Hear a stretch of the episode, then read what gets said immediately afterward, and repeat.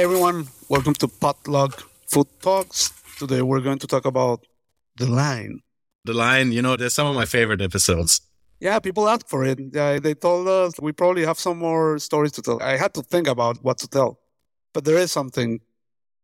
So I was working in this place. I was like 20 years old, and I got this position at a top three Michelin star restaurant. At the time, it was on the top 10 San Pellegrino list. It was quite a place to go. I was a, a huge fan of this chef. So I got a deal where I would work with someone who was family from the head chef not the executive celebrity chef, but the guy running the pass. And I would work with this family person for three months, no, for the whole summer, and then I would get a position in this restaurant, and that's what I did. And then the day that I arrive, I say, "Yeah, I come on behalf of this and that," and the, that chef that was supposed to be there, the head chef, had just left like two days ago without telling anyone, and everybody hated him. So that was like kind of the way I, I entered this kitchen and my plan was to work there like for one year, you know. At that moment, I had this philosophy that I think I read once from Charlie Trotters. He said, like, just be as long in a place until you learn everything or how it works and then go to a different one while you're in your learning years, right? This is something uh, actually that we can talk about this whole stagiaire controversy, people saying that this is slavery or, or this kind of thing. So, what, what are your thoughts on this? Ah, well, it's a difficult subject, you know at the end of the day, we both come from backgrounds where we did the whole stagiaire thing and also in a very extreme way. You know, things that you see in movies where people are like, wow, that's really extreme. That's like over the top. It's kind of like, well, that's how it really was, you know, like unpaid work for one year, you know, sleeping in bunk beds in rooms with like six people in it and basically just working. But my take on it is really, really clear. You know, like I did all of that, and it's benefited myself and my career immensely, you know? And I learned a huge amount of mm. very, very, you know, different things, not just cooking, but, you know, it's just crazy what you learn in these places. It's very tough. It's a huge commitment. It's not for everybody. And that's totally fine. But nobody's forcing you to do it. So if you decide by yourself, if you're in a position that's fortunate enough that you have the possibility of making the decision that you can go somewhere and work for three months, for six months, for one year for free for just food and accommodation, then that's a first world problem. And nobody's forcing you to do it. So, you know, the people that decide to do a stage, let them do a stage. That's their decision. I did it and I never ever regretted it, not even once. Yeah, I completely agree. If that's not for you, that's totally fine. It doesn't make you a less good chef or just because you didn't stage at Noma, you know? It's just a different thing. It's a decision that you make. It doesn't mean that the people who stage and do this sacrifice to learn something, that doesn't make them any better. You know, it's a choice. Also for me I, thought it was kind of like a smart thing to do. You know i was 18 19 years old and going to one of these places and getting that on my curriculum. But uh, also at the end of the day you're 18 19 years old. Come on like you have energy you can go to these places and absorb a lot of information. And i have no doubt that the jobs that i've got afterwards are directly related to these experiences yeah absolutely absolutely yeah yeah going back to the story i was in this restaurant and this head chef, man, this guy was like evil, but like really nasty. Like the new head chef that was the one that hated the previous one who, who with I made the deal. And so on one side, he's probably one of the most talented culinary technicians I've seen. He had like really nice stuff, like working with foie gras. Like he did like a killer foie gras, like you know, like a charcoal grilling it and then poaching it in, in a super heavy chicken stock. Also the stocks, they would cook them in copper marmites and the, the effect was completely different. Sometimes we would do like some stocks in this marmite and the other ones on a stainless steel and you could completely see the difference just because of the heat transfer of these materials. That was also super interesting.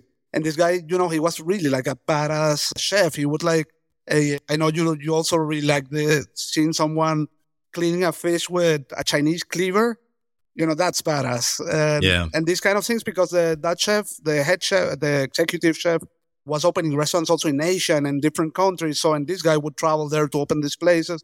So he was with a super strong French background and everything. But on one side, one of the best chefs I've seen cooking and one of the worst leaders. He would go crazy. He would do everything himself. He was really into humiliating people. I remember one day we would come on a Monday, 8 a.m. after the weekend, just starting the week, and there was like a glass of water that was out of place. And he calls the whole staff, the 30 people, and he starts talking and says like, "Yeah, okay, like who who did this? Who did this? Who was it? No one? No one? I'm counting to three, two. Okay, no one has a day off this week." And that's the way you started Monday. like, just like that, you know, like the, this Oh. crazy, senseless dictatorship. And the, this guy really gave the feeling that he was afraid of everyone, so he would make everyone afraid. He has these things like, if you saw him working, he would scream, at "Look at me!" and he would talk like that. You're like, so in, in in one of these situations where everybody was like not knowing what to do, you know, like, cleaning what is already cleaned and everything. And you know, like I think uh, in those situations, like a proper restaurant uh, uh, manager, proper chef, he will send you home earlier, you know, because there is nothing to do, especially if you're working on, on two shifts, right? So you're Yep. coming back in the Yeah. evening, so you can go a few hours earlier. So I see everybody is like doing nothing, pretending they're cleaning what is already clean. Everybody's like walking in circles just to pretend that they're moving. And I'm like, what is this? So I go to the chef in the middle of the service. This guy put like, I remember him always having like six pans in front of him, like going completely crazy. And I go there. I don't know what I was thinking of. And I say, hey, chef, we have nothing to do.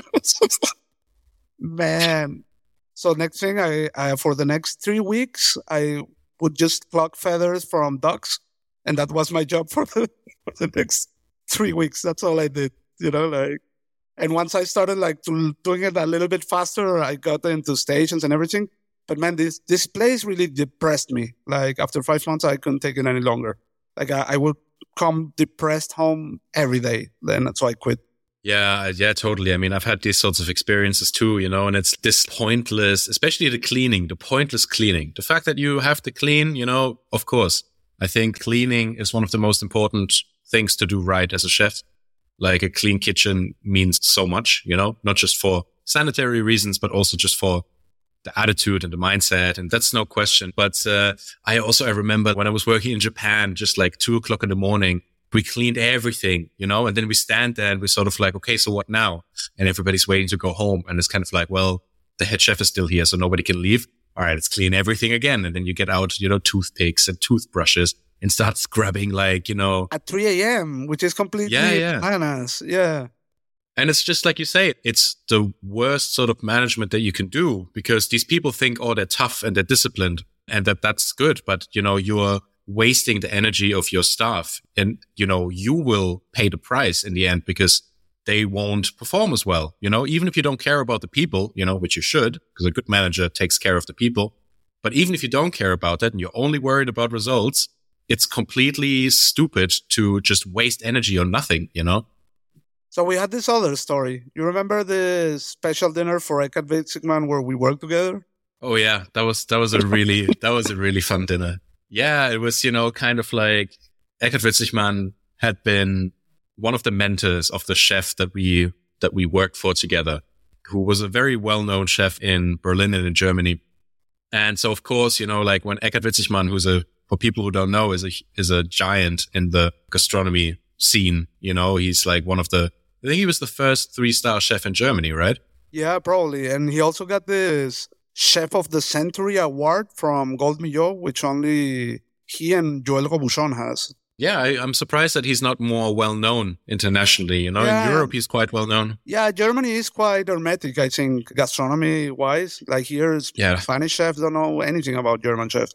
Maybe Wissler and Wolfhard, and that's it. Yeah. No, no, not Wolfhard. What's the name of this guy from Aqua? Everfeld. Um, Elverfeld, you know. Yeah. But so anyway, so obviously, you know, he decided to have his, I think it was his 60th birthday there. And I mean, it was quite a small kitchen and quite a small team. Or, you know, half of the team was like apprentices, right? So, um, the pressure was definitely on. And then also throughout the dinner, you know, the, the prep didn't go well. And then, you know, everybody got into cooking the dinner and everybody was pushing, everybody was trying their best. But the chef was so under pressure that, you know, he was just freaking out the whole time. And at one point, at one but point, let's he make got the intro about this guy. How, how we're going to call him Paul. Paul. Paul. Paul was super nervous, man. He was like, Yeah. you know, like this South Park character that always drinks coffee, kind of like that. Yeah, true. Just chain smoke cigarettes, you know, it's just like, but he was doing like a super good job. But at some point, and Chef really liked him, I have to say, and that's the reason why it happened what happened. So at some point, the chef says, Paul, I think he, he started naming people, which kind of reminds me of, of this movie where Hitler kicks out everybody of the of the meeting room. So he started saying the names of, of the people who would stay in the past. Everybody else, get out of the kitchen. so, so, so I was the ones that that had to get out. so we were Yeah, next to the door, too. you two, and we were we were like listening, like what was happening, you know. And how was it exactly? uh, well, he was kind of like, you know, just standing at the pass with two chefs, you know, one, one of which was Paul. And he was kind of just cursing to himself. He was like, ah, everybody's useless. Everybody's blah. And just kind of like having this tirade while they were plating food, right? And these guys like next to him, just quiet, just plating the food. And he was just talking to himself. He was like, these guys, they're just useless. They're all, blah, blah, blah. I'll do it myself. I'll do it. You, you and me, we'll, we're going to do this, the two of us. Oh, and then he turns around to Paul. And he says, oh, don't you want to? Do, do you also want to go out? And he says like, yes. What do you mean with yes? And he was like, uh, no, yes, no, not going out. Yes, what you just said before. Because It's so This- hilarious, man. this poor guy, just because he was so used to just being like, chef saying something, he was like, yes, yes, mm. chef, yes, chef. And he was like, you want to go out also? Yes. What do you mean, yes? No, I mean, yes. I mean, no. Yes. No. Sorry. yeah, that was hilarious. Poor guy. He was so nervous. That's it for this week's episode of Potluck Food Talks. If you like what we're doing, make sure to subscribe to the podcast so you never miss an episode. You can also find us on Instagram and TikTok as Potluck Food Talks. The show airs every Monday.